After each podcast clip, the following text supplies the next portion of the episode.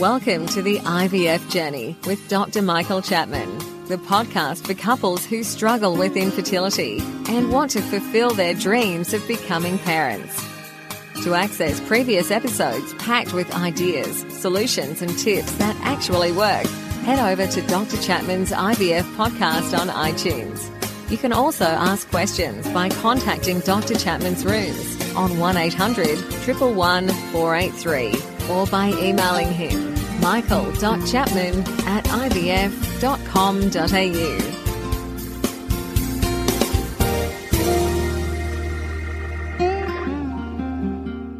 Hi there, I'm Professor Michael Chapman, a fertility specialist of some uh, 35 years. In fact, I did my first, I was just working out the other day, yeah, I did my first embryo transfer and egg collection seven years ago.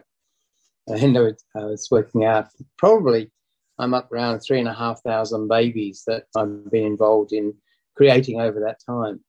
So I know a little bit about what IVF's about. So if you have any questions, please feel free to ask me. The one of the things that comes up fairly frequently in, in conversation, and to some extent, unfortunately, in my clinic, I see a large number of women who are seeking pregnancy over the age of 40. And this is, I think, a trend that's happening in Australia generally. Uh, recent figures that have just been produced of IVF cycles in 2021, most recent data, suggested that over 25% of the women going through an IVF cycle in Australia are over the age of 40. So, why am I being so unhappy when I see a patient? I'm not unhappy, I just want them to be realistic about what the chances of success are. Unfortunately, the biology of ovary, the biology of eggs, is one of decline, decline in numbers really from the time that you're born all the way through until menopause. In addition to the decline in numbers, there's also a decline in quality. It remains pretty stable all the way through until you're 38, 39. But from that point on, the quality of the eggs in particular yeah, is on the decline. Why, why is that quality? What am I talking about when I say the quality of the eggs? What I'm talking about is their ability to be genetically normal. When an egg forms um, in the body or grows in the body, it's probably better because they're actually laid down when you're inside your mother's womb. They lie dormant all the way through until the cycle that it's going to be released in. And it's a complex process that takes them from that very uh, quiet stage called a primordial follicle through to an egg. It takes about 90 days, in fact, from that first awakening of those primordial follicles through to ovulation. It's in that last two weeks after that uh, last menstrual period that, that things really hot up and processes that are going on to create an, an egg that is likely to be fertilized. The first part of that is that the egg has to grow. And uh, as the egg grows, uh, under the influence of the follicle stimulating hormone, then we have the development of a mature egg. That egg, for the first, right up until the 36 hours or less before it's released, is actually got 40 chromosomes.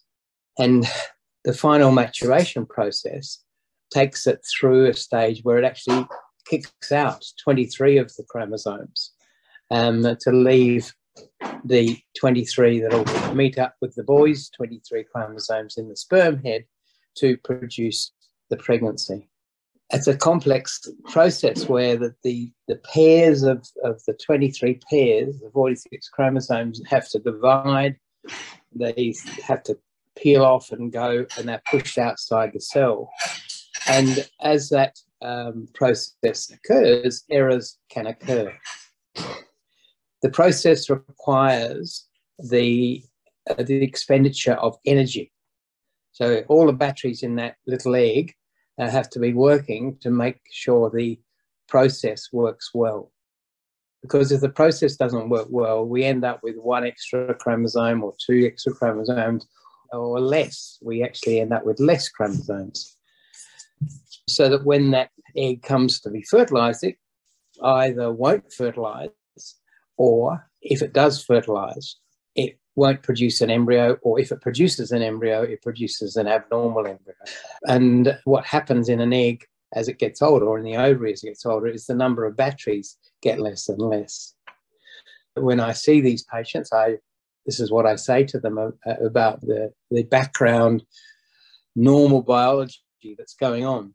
What it results in, and that's what we get when we do uh, genetic testing of embryos in these women over 40, is an increasing number of, if an embryo forms, if we test those embryos, a larger and larger percentage of them are actually abnormal. So the statistics are if you are 30, nearly half of your embryos that you'll create, even though you're only 30, half of them will be genetically abnormal and never produce a baby.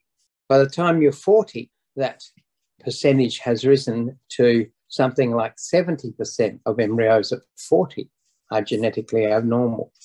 Once we get to 45, 98% of embryos that a woman produces are genetically abnormal. They're not going to attach the uterus, or if they do attach, they're going to miscarry, and very rarely they'll get through to a baby.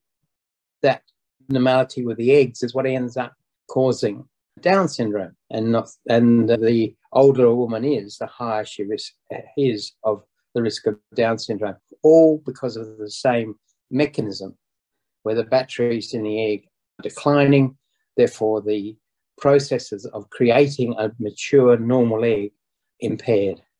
And don't forget that you can access all the previous episodes by going to our website www.theivfjourney.com and select IVF Journey podcast from the navigation menu. Thank you for listening to the IVF Journey with Dr. Michael Chapman, the podcast which helps couples negotiate their way through the IVF journey, all the way to parenthood.